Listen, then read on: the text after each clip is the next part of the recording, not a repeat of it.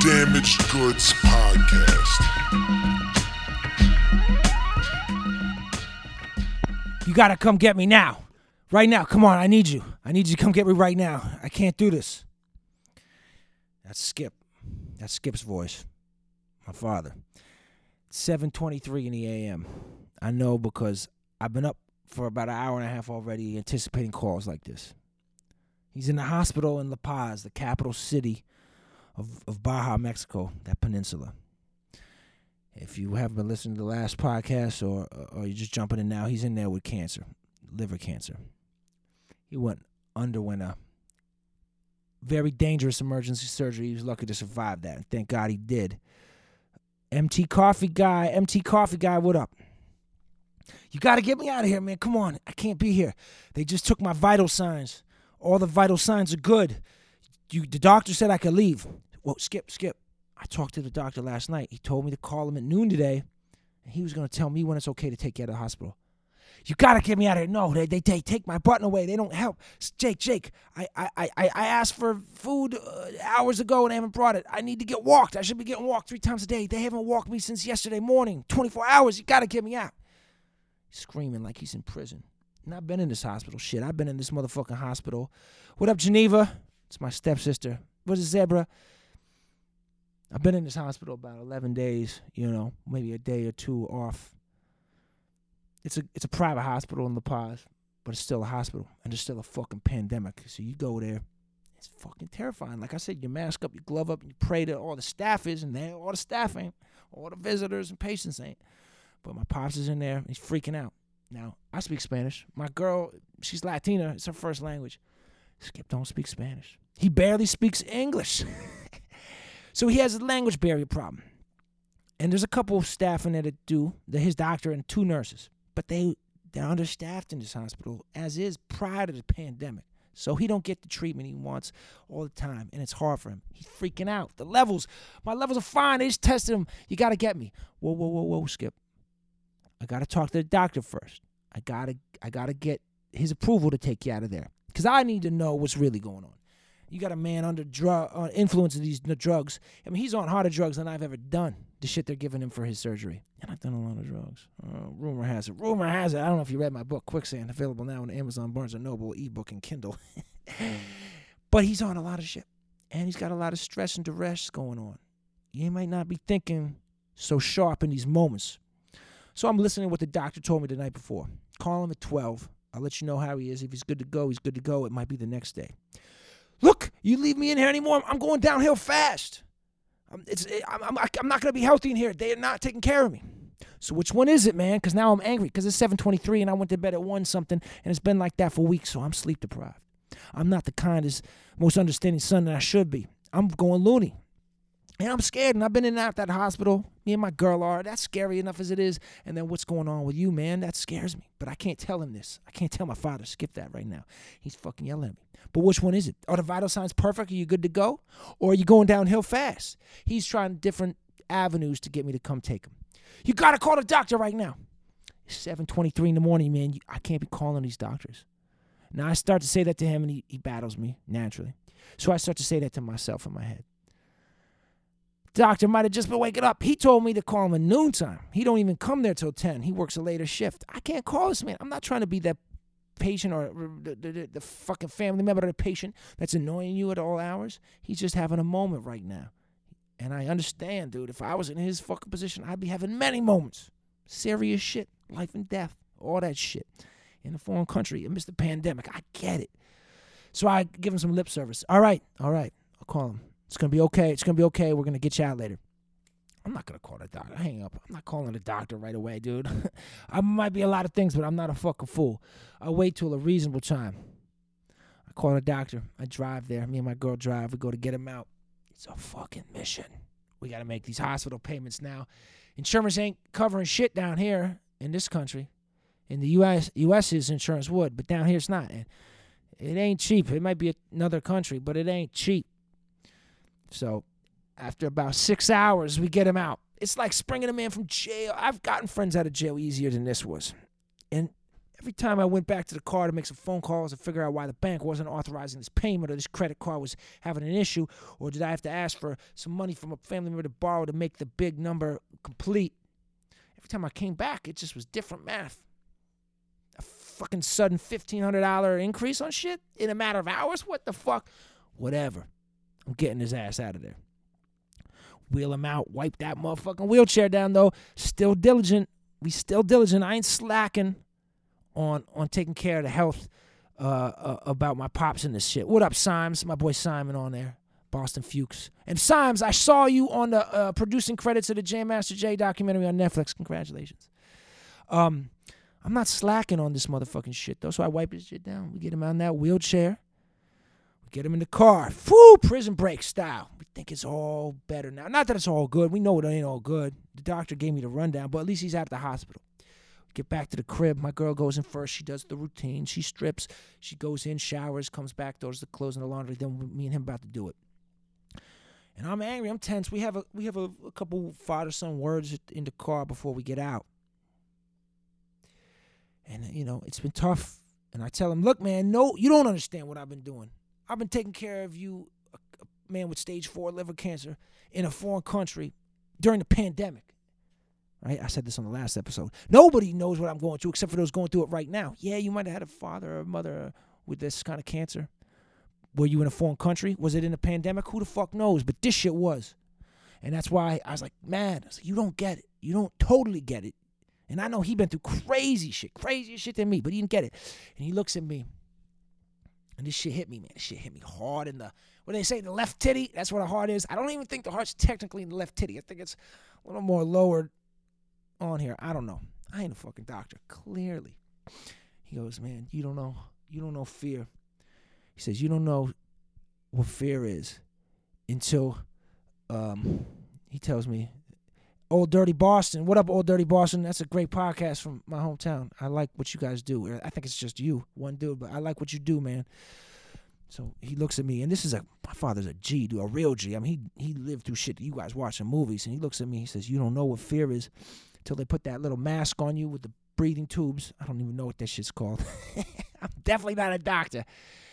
He's like, you don't know what fear is till you put that mask on and they lay you down, and you don't know if you're gonna wake up. And this is a man who survived gangster shit and done gangster shit. And he's talking about scared, and it, you know what? He's right. I don't know what that's like. And there was a moment in the hospital before I got him out where I saw this look in his eyes. Man, his eyes was wide, not dilated pupils like he was motherfucking on a hallucinogen, but his eyes wide. They were wide as hell. And I saw something in his face I'd never seen before in my whole life. I saw fear in his eyes. And this is a man who's defied death in so many different ways. He's been through so much shit. All the crazy shit he's gone through is, is more book worthy than anything I wrote in my book. And he was actually scared for the first time I ever seen him because it's a different kind of fear. I think when you got that shit inside you that's killing you, it's not a, it's not somebody with a gun. It's not the cops. It's not jail. It's not the courts. It ain't some drug deal going wrong. It ain't some crazy gangster shit. It ain't some wild adventure in a third world country on some Indiana Jones shit. Some other shit you can't see. You don't know is there, but you know it's there. And man, that fear in his eyes. So now he's home for about two weeks, taking care of him clockwork, dude. Around the fucking clock, me and my girl. Oh man, goddamn, dude. The snake man learned how to be a motherfucking nurse, a doctor, a gardener, a, a, a maid, a chef, all that shit. I'm juggling all that shit at all the wee hours, because if that motherfucker ain't sleeping, I ain't sleeping. dude, I started going cuckoo. I was sleep deprived, sleeping four to five hours a night, and every time my phone rang, it was like PTSD, dude. I got up, jumped, moved around. It fucking scared me because I thought it was him calling me from the downstairs bedroom or flashbacks him calling me from the hospital. So I'm I'm trained. Even right now, the phone rings. It's fucking nuts, dude. I feel like a non-vet when they hear a no firecrackers. It's fucked up. And so, you know, his diagnosis is rough. Stage four, cancer of the liver treatment options down here are limited. He he feels it's best to go back to the states. He's got a, an in with a really good oncologist back in New England. He thinks, okay, if I can rest up, get strong enough, make that flight. And there ain't no direct flights anymore. Most of these flights are two stopovers and long layovers, if that, dude. Those 10 hour layovers, those is brutal normally. Imagine if it's during a fucking pandemic and your immune system is compromised because you got cancer, a very bad kind. All the more crazy. And I can't fly with them because if I leave the country, I'm not a citizen. I don't got dual residency. They won't let my ass back in. My girl's down here with my car and our shit, and I gotta drive us back because she don't know how to drive because she's a New Yorker from the Dominican Republic. She never driven her whole life. So a caregiver friend of his with dual citizenship, she volunteers to fly with him. Fucking good woman. You're a good woman, Marilyn. You a good woman. He's ready for the morning of the flight. But the morning of the flight was preceded by a fucking vicious day, a vicious night. I come back from the hospital. Now he's home. Me and my girl come back from the hospital. A day of fucking getting results and test results and paraffin blocks and plasma slides. He got to take to the motherfucking uh, states to the hospital. I come back. It's hot. It's 86 degrees. It's steaming. He had to put his dog down, bro. I'm sorry, yo. This is the downer ass episode. But don't worry, I'm laughing right now a little bit. Had to put his dog down because he was 18 years old, which is old for a fucking dog. That's 18 times seven. I can't even do that kind of math. and he didn't want him to be sick and in pain anymore. And he was going to the states, and he don't know when he's coming back to here. We don't know what's up. Thank you, Story Eller. I can't really read that, but I appreciate it. So I come back. The vets came over and put the dog down. And I got tasked with the grave digging duties, man. I just found that out. I just get home. My man Frank made a little casket for the for Rhodey. And now I'm digging a grave in this heat. And there's a soft ass part of the front yard. I mean, that's where I did compost piles because we're trying to be environmentally sound and such. And it's it's where all these fruit trees and shit are planted. Soft ground. No, no. I want to bury it in the backyard. I find it's very determined, very stern, even in the midst of this. Thank you, Mount Coffee guy. Appreciate you. He's very stern. He wants him buried in this part of the backyard, in this corner where there's a cement wall. So it was very hard to dig. Not only that, the fucking ground is rock hard, dog. I mean, you ain't getting through that shit. So I gotta scrape the, the pebbles away. I gotta wet it with a hose, dig a couple inches, cut the roots of all these plants, wet it again. Dig. I just I had to dig a grave, dog. I had to dig a grave and bury Rhodey, his dog, and it was exhausting. I threw my fucking back out. And the next morning's the flight. That's the big day. 4:19 a.m. I get the phone call. He's downstairs. I'm upstairs. I run down. Had a rough night sleeping. He says, "I get it." He's nervous. He's got a look in his eyes again of that fear. I've never seen it in this man. And he's like, "I don't think I can make it." I've never heard him utter words like, "I don't think I can." He's always tried. This man never had a boss his whole life. He's done crazy shit and he's never been scared about it and never doubted he could do it. Even if he failed, he didn't even doubt along the way. And he says, he looks in my eyes, he's like, I don't know if I can make it.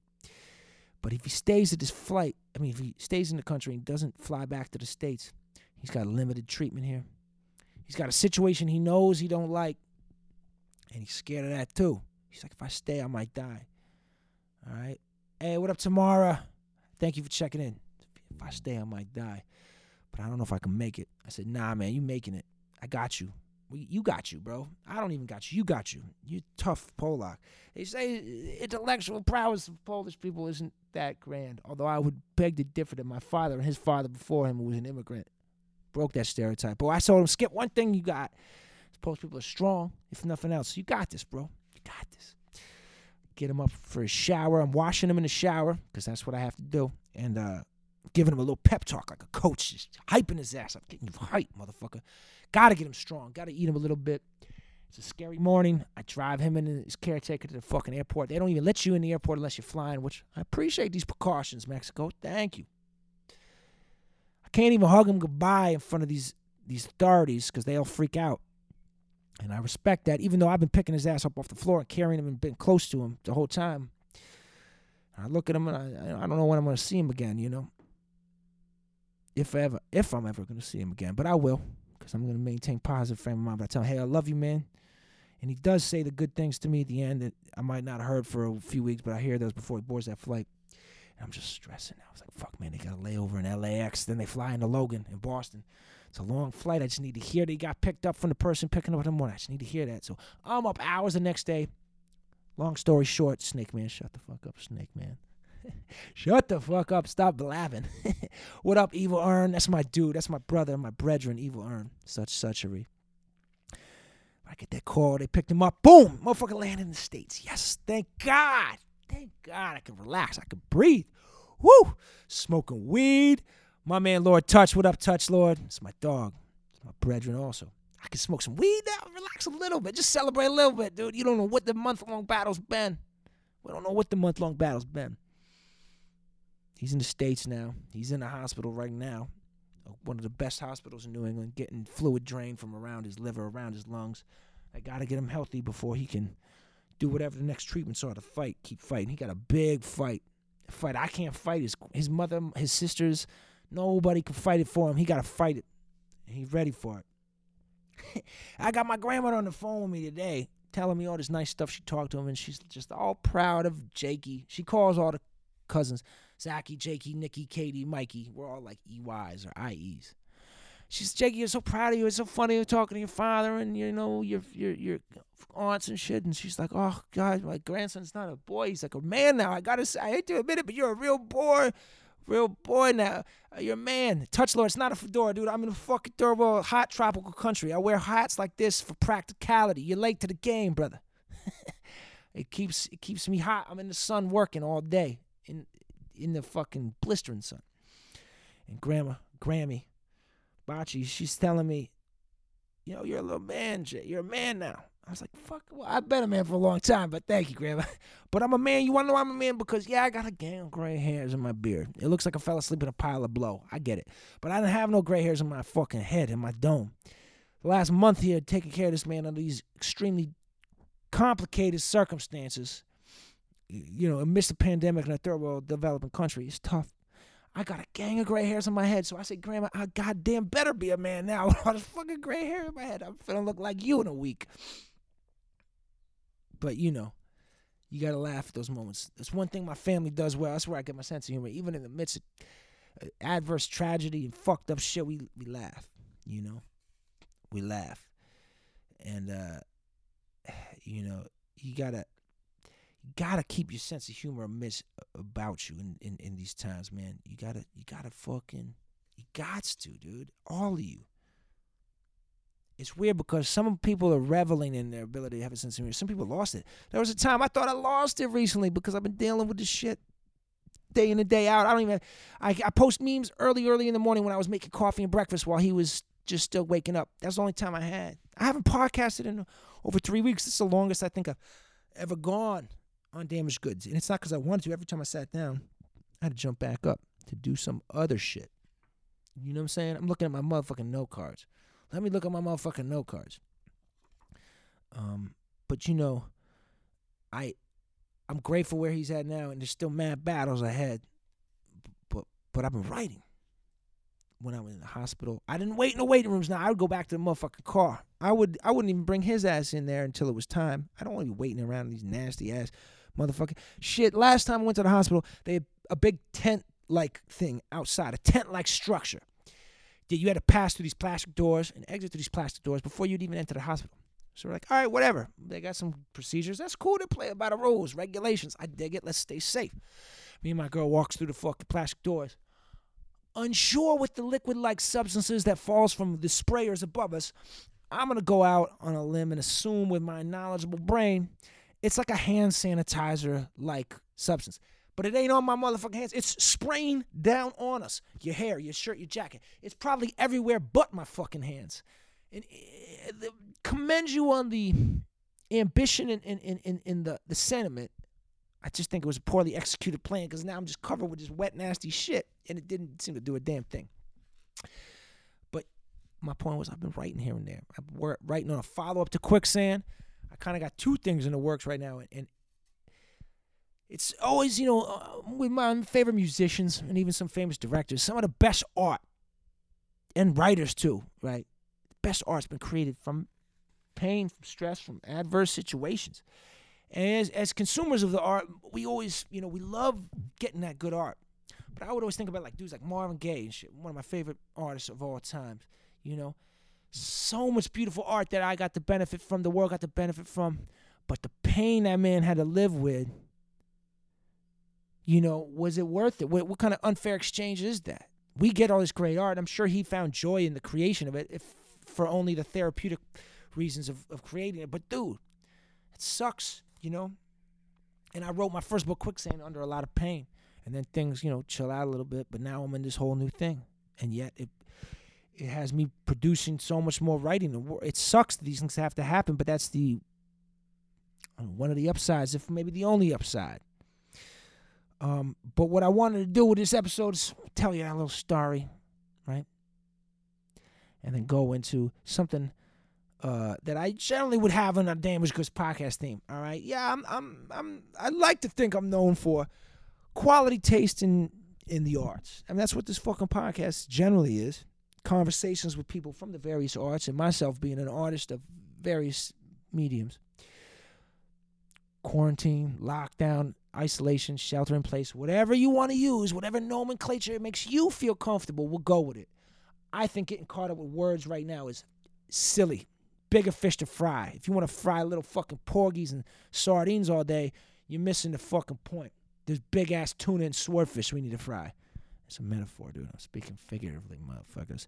We need to, you know, do what we all need to do as individuals, but also keep focusing on things. So I don't know what word I use. If it's the wrong one, I'm sorry. I mean no ill will. I got a lot on my mind if you haven't gathered that. And I'm sure a lot of you do too. I won't discount that. But anyway, while you're in these times, we, you know, some of us are going to do things to learn, to grow, to exercise our minds and our bodies, but sometimes we also need escapes, entertainment. And some of the same things you use for escape and entertainment, you, you can derive knowledge from, dude. You can learn from a book and a movie. It ain't just for fun. So I got five books, five flicks uh, that I, I, these things that I like and recommend at all times, but particularly right now they've been hitting home for me either because I just watched or read them, or I find them applicable to the times and I like them. I'm gonna drink a little of this Martell cognac real quick. That's a big, that's a big glass, huh? it goes down nice though. I need that. I Gotta cut the tension, man. I'm gonna chase it with water because hydration is key. God, does that just sound annoying or what? Does it? Just Braden. What up, Braden? Ah, so let's go to five books first. Now I know this one I've said before. This is on my not all these books and movies are my top five favorites of all time. They're just five I'm recommending you right now. But this book right here is on my top five of all time. It's called Papillon. It's written by Henry Charrière also nicknamed Papillon because he had a butterfly tattoo on his chest, and it's the semi autobiography of this dude who was a you know a, a Frenchman who is uh, a, a, thief, a burglar, framed for murder. And back in the day, in the 30s and 40s, and even before that, I guess 20s, 30s, and 40s, French sent all their prisoners of serious merit to their French penal colonies in French Guiana, island prisons you weren't coming back, and if you were, it would be like ten years from now, and you might not make it. I think something like sixty percent of new prisoners died in the first year anyway, just from the, the, the you know diseases related to the climate, the exposure, the war. It just was a gnarly situation, gnarly prisons. He he made many escape attempts, I believe eight in total. The eighth being the the final and successful one. Um, and, and the book is fucking. There was a classic movie which uh, I recommend in the movie section. I'll talk about the book is fucking. I hate saying that cliche shit. I mean, this book is even better. Oftentimes it is, not always, but oftentimes it is. But in this case, man, the book you can't only compress so much into a two-hour time slot. And this this book is just fucking. It's too deep and too dope to be put into that it's a great one. It's been getting me through that. I'm in a similar kind of climate. I'm dealing with adverse situations that make me feel like I want to escape. I want to leave. I want to go home. I want to escape the situation.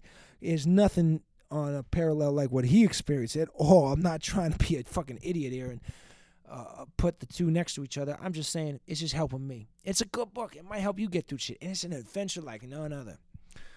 Another book, Count of Monte Cristo. This is a fictional book, a novel. It's not nonfiction like the other one, but it's a fucking damn good book. Also about escape from a prison. There's a movie made about it too. Um, we'll talk about it in the movie section, but I think the book is good. It's very applicable to my situation right now, and others just want to escape. You just want to get out of there, and it's really about perseverance and persistence and an undying passion to better yourself. Just not giving up, dude. Pushing the fuck through. That's what both of those books have. And that's what we all could use right now and need. We're all dealing with this this situation. And then within that, you might have your own situations. I got people losing people. You know, my homegirl's grandmother just passed away this morning. My girl lost two cousins. I know some kids my age who've passed. And not all just coronavirus related. There's still the world don't stop spinning just because of this shit. There's people dying. Like my father's situation has nothing to do with it. It's just convoluted and and heightened because of this. So that we, you know, you got to push through these things. We got to. And if if there's there's life, there's hope. You can oh if if you're alive and breathing, you can hope to do better and hopefully you can work at it. Another book is Soul on Ice by Eldridge Cleaver. Now this isn't one of my top five favorites. I have my mother's copy from the motherfucking seventies. It's an OG copy. It's an OG copy. Ty Ferris, what up, man? Ty Ferris, an incredible MC from Detroit. What up? And my man, motherfucking Warren Lee, the legendary Warren Lee from New York, man. The dopest guitar tech ever. I love you, dog. I love you. Um, Soul on Ice, Eldridge Cleaver. He's a, you could say he was a political prisoner. You could just say he was a prisoner with political ties. Uh, uh, very strong with the black rights movement in the 60s. And his first book, Soul on Ice, is poetry like none other, dude. It's poetry like none other. What up, Anya? How you doing? Uh, Soul on Ice's poetry is is so. I would imagine it's hard to emulate or to mimic. And art that is so hard to mimic, whether it's writing, music, film, whatever, it's always impressive because we see even the greats of all these things. We see people that mimic these things and try to. And like I don't know if anyone could mimic what Eldridge Cleaver did in Soul on Ice. You gotta read it. Now he wrote some other books after this. He kind of changed his outlook on life after this. And I'm not super into what he did after this, but this book is just fucking beautiful. And if you're a writer or a person who loves to read, highly suggest it. Now changing tunes. There's this book called Boston Mob. Not Mobs of Boston, not Boston Crime. It's called Boston Mob. It's about the rise and fall of the New England Mafia. It's a little more entertaining, but I'm a fucking I love organized crime, history of it, all of it. Out of all the Boston crime books, and I've read them all, dude, and I know all the intricate stories. This one is by far the best. I will go ahead and say it has very little, if nothing, to do with Whitey Bulger. The majority of it takes place before Whitey. It actually mentions him here and there before he, way before he ever came out of Alcatraz or went back to take over to Winter Hill and Howie Winter's absence, which is an interesting thing. But this is all really related to the 50s and early 60s, leading up to the Irish mob wars between the McLaughlin brothers and their crew of Charlestown mob. Shouts to Charlestown, my mother's family's uh, stomping grounds, and um, the Winter Hill gang from uh, Somerville. But also how uh, Raymond Patriarca and the New England crime family, the Patriarca family, which ran New England, which ran Boston, it was all ran out of Providence. How they played into it, and all these other mobsters that were even Italians, but not affiliated with LCN, La Cosa Nostra, like Cadillac Frank Salemme and Stevie, uh, Rifleman Flemmi, Vincent the Bear Flemmi, all these other mobsters, a lot of other Irish gangsters, all kinds of different mobster shit. This is the best book. The stories are fucking nuts. Real Ruda, what up? Ty Ferris, by the way, you putting out great work, man. I love it. This Boston Mob book is the it's not one of the best Boston Mob books, one of the best gangster books ever, dude. These stories are nuts. The amount of crazy, wild cowboy shit that was going down in the 50s and 60s in New England was crazy. So many people got shot at and hit mad times and lived. I mean, driving around wounded all the way and getting attempts on their life, numerous ones after another, after another. So many. I mean, dude, this this book would be a you couldn't put it into a movie. It'd have to be like a multi season series, but it's phenomenal. So if you love true crime, Boston Mob, go get it. Last book I'm gonna say right now, autobiography of Malcolm X. Now it's not in my top five, uh, but there is a Malcolm X book in my top five, which is called "The Last Year of Malcolm X's Life," which is an interesting thing that nobody uh nobody knows about. What's worse ny or boston? I would say I, you know it's different. In new york in the 60s and 50s the crime shit was crazy. Boston was a very smaller city fraction of the population in new york so that made it a little crazier and it's a smaller space warren But New York shit was crazy at the time too. But the stories going on. This is the first time in history witness protection program got invented because of this dude Joe the Animal Barboza, this Portuguese mobster from New Bedford, who had a crazy crime spree and was intermingled with all this shit. And they still involve themselves with New York and shit too. It's a good parallel. I'd say it's even. But the autobiography of Malcolm X is a phenomenal story of perseverance, persistence, and growth. Goes in line with those other books. Now, I'm gonna take another swig of this cognac in the middle of the heat. I'm drinking cognac neat in the heat. Uh, now onto the movies. Remember, these ain't all timers, dude. These are just Snake Man recommendations right now. Movies I think are good right now that I've enjoyed. I'm hitting my note card on the table um, that I enjoyed. I think it might help get you through some shit. Beach Bum, Harmony Korine. He wrote Kids. Kids is a fucking classic. John Marston, John Marston, what up, bro? He he directed Spring Breakers, Gummo, but Beach Bum, dude, phenomenal. Now it's about a writer, so I can sympathize and empathize and, and relate.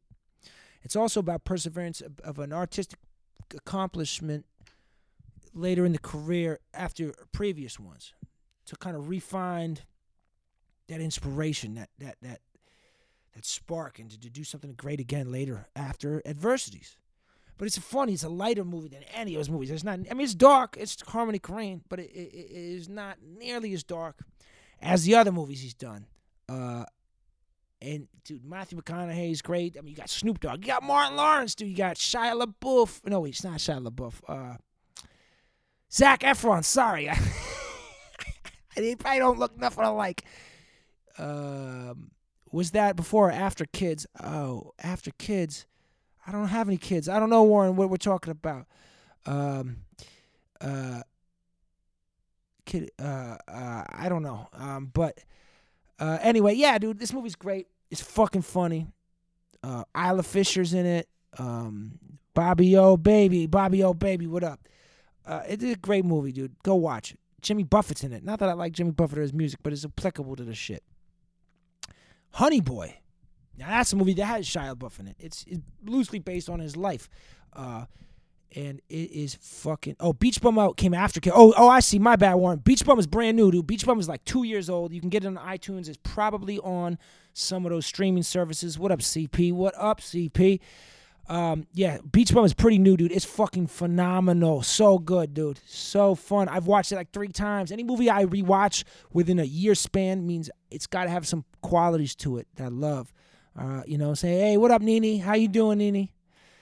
Um, but Honey Boy, yeah, that's a good one. That one hit home, especially doing dealing with the shit with me and my pops. It's a father son thing about a father that's very hard on his son to, to do well. It's a little dysfunctional of a relationship, and that connected with me. And it was artistically really well done, dude. You know what I'm saying? I will I will save this, Nini. I'll save it. First time producer. I don't think he directed it, Shia LaBeouf, but he produced it. He wrote it. It's well done, man. You could have taken uh, a movie like that in such a cheap, corny version of it in a in a format that's predictable and shitty that I would have made fun of. And he killed it. And the, the kid Chris Hedges, who's a young actor, fucking great in that shit. Really good movie. And Shia LaBeouf plays the dad, dude. And I always thought like that'd be so cool to play somebody else in your family that you lived in through your perspective, but you get to play him. Phenomenal movie. And it's not as sad as you think. Then, all right, this is the movie version of the book Papillon I recommended earlier. There's a remake with the guy from motherfucking the Queen movie and the guy from the fucking motorcycle show, Sons of Anarchy. It's not a bad remake, but fuck it, dude. Go do yourself a good thing and watch the OG with Steve McQueen and Dustin Hoffman from the 70s. It's fucking beautiful. It has visual depth. Ain't no fucking green screens. They're in fucking tropical places. It is a phenomenal movie. I just rewatched it for like the umpteenth time. The Count of Monte Cristo movie I'm recommending. I, am connecting it to the book I recommended earlier. Phenomenal movie. Uh, the guy from the Passion of the Christ movie, which I never saw, and I think he's kind of, I think he's probably been blackballed from a lot of, uh, what's his name? God, I forget his name. John something. I don't know. He's been kind of like ever since he did Passion of the Christ. I don't think motherfuckers is casting his ass, but he was great in this as the lead role. And then Guy Pearce, Australian actor, he's the bad guy. He's the antagonist, and ooh, he is a good bad guy. Great movie.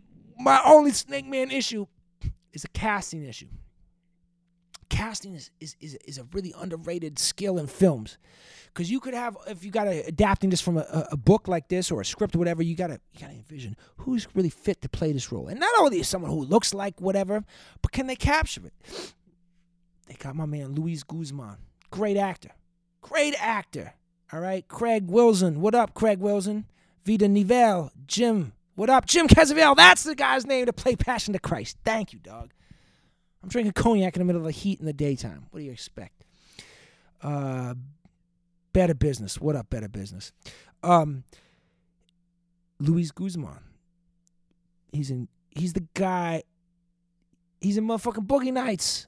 He's in motherfucking uh, Carlito's Way. You know, his motherfucking role in this was uh, shouldn't have been casted. He's talking like he's a, from uptown in New York, but this is like the 1700s in France. It just didn't work out. But it's still a fucking great movie, dog. Yo, Warren, peace, brother. I love you, dog. Be well. I hope your daughter's well. And the last movie I'm going to recommend is a new movie that I thought was phenomenal. Beautiful. Visually, so stunning. It sucked me in in the first five minutes. I knew I was going to sit through the whole thing glued to the screen. It's called The Last Black Man in San Francisco.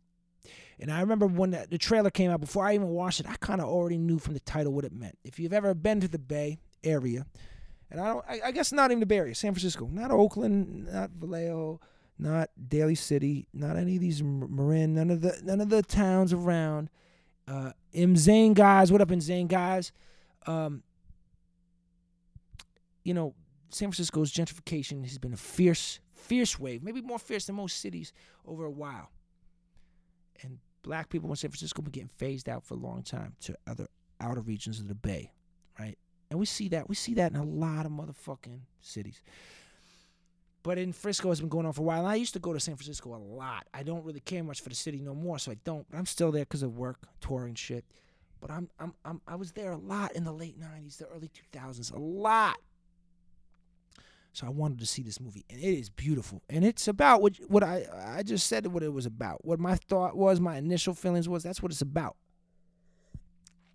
But why I, I think it ties into my recommendation right now, it has this post-apocalyptic vibe to it. Now it's not post-apocalyptic; it's current times in San Francisco. But what I mean is, maybe to the black experience, and what do you look? You got just Mick Pollock talking about the black experience in San Francisco. But I'm just talking about it from the knowledge and friends of got that lived through this in, in that city and the experiences I've had. The black experience in San Francisco proper is kind of post apocalyptic. It doesn't exist much anymore. And if it does, it's small amounts of people clinging to what they knew as their life, their home. They've been pushed out. Gentrification, skyrocketing rents, the most expensive rents in the United States of America. Fucking Silicon Valley. And, and it pushes out the arts. It changes so many things about the city that was great and and and this guy in the movie the protagonist is he is what it says. You know he's not the last but there's other people but he's in he's in a in the midst of a conundrum of, of life a crisis of, of identity. And it's a beautiful movie visually and and then the writing is all this shit. I fucking love it. It's a great flick. Highly recommend it. I thought it was skipped over by all the award peoples but the award things suck anyway dude. Fuck them hollywood circle jerks. Great art is great art phenomenal movie, and it's streaming on uh, Amazon Prime, so you can watch that shit. You can watch that shit now. Where I I can't watch Amazon Prime. You can only watch Amazon originals, which tend to suck, except for some of these movies. Honey Boy and Last Black Man in San Francisco, I believe, were considered Amazon originals, so you can stream them. I'm stuck with just Netflix and DVDs. Ain't no HBO Go overseas. Uh, and no Amazon uh, non-prime shit or non-originals overseas and all that other sh- all the other streaming services. But fuck them, dude. I don't have time anyway. I'm busy. My hands is full. But I got the podcast with you motherfuckers today. That shit was dope. This shit was great. Hopefully, I'm gonna save this video. I had a blast doing it. I'm trying to deliver the Damage Goods podcast episode back to the weekly schedule that it was on. Um, as things in my situation start to, you know, my pops is back in the states. I might be end up back there soon too. I might end up on the East Coast. I might end up in the West Coast. I don't know. I can't even predict tomorrow, dude. I don't even take it day to day. I used to make this joke lately, like, Treat it like AA one day at a time. Nah, dog, for the snake man lately, it's one half day at a time, a couple hours at a time, because when that phone rings, I don't know who it's gonna be and what the news is. And every day there's been new battles. There's shit I don't share on the podcast. There's a lot more shit to this. I'm pretty open book about everything, but there's some things I, because it ain't always about me. I I'm not open book about. You know what I'm saying? And and, and I can't be open book about some shit that's up in the air. But shit's rough right now. It's tough on my family. It's tough on me. But I, I I'm blessed to be able to to do things like this to write when I can. Hopefully, I'll be having another book done soon. In the meantime, go buy Quicksand, my book. It's fucking dope. You can get it on Kindle and ebook if you want to read it right there digitally, or you get it from Amazon or Barnes and Noble. They'll deliver that shit to your motherfucking door. It's funny. It's dark comedy. It'll soothe your soul, make you laugh, and also give you some compassion in these times. I got more work I'm doing, so I, I'm blessed to be doing the art. My girlfriend's solid as a fucking rock. I'm lucky. I'm glad my father's pulling his weight as much as he can through, these, through this health crisis and all the doctors and people, the nurses that help him and everybody and all the fans and friends and supporters and listeners, whatever the motherfuckers that chiming on the live IG joint right now because the Snake Man hates IG live. I rarely do it. I never watch anybody else's. I don't like doing it myself, but I'm doing it in conjunction with a podcast because fuck it. I'm drinking cognac in the middle of the heat in the daytime. I got to go do some laborious chores around the house, watering, moving things eat something. I gotta eat something. But it's been fucking pleasure, dude. Watch these movies. Read these books. You will enjoy them. As I will. And if you got recommendations, hit me up, dude. You know I like to share, dude. Equality, baby. All right, y'all. This episode of the Damaged Goods podcast was brought to you by Elite Botanicals. Elite Botanicals is originally the CBD division of Elite Cannabis.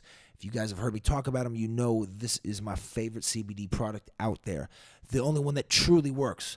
I swear by it. That's why I'm endorsing them, not for any other reason. And now they're back with their new line for your little pets, Whole Pet CBD. They are one of the first companies farming high CBD cannabis under industrial hemp regs. They've been working with CBD since 2013 with one of the first licensees in Colorado, also, they've been working with Colorado State University since 2016 on their canine research study with CBD, so they know what they're doing. Their focus is providing farm to table product that uses the best ingredients possible, ultra refined, distilled, full spectrum CBD oil at high potency for reasonable pricing. That's the problem. Most of these other guys are overpriced for their non working stuff. This allows for effective dosing and a 30 day plus supply per unit. For the pets, they've got drops that go on their food or in their mouth. They got chicken and salmon flavored ones. They've got soft gel capsules. They got a gravy powder. You just sprinkle that over their food or put a couple of water in there, and it makes a nice little gravy mix chocked full of CBD, glucosamine, and omegas for their joints. They've got nose and toes balm for cracked noses and paws. And they got some all natural treats on the way. All this is available at wholepetcbd.com. Elite Cannabis, Elite Botanicals, and now Whole Pet CBD, all from Elite. Go check it out.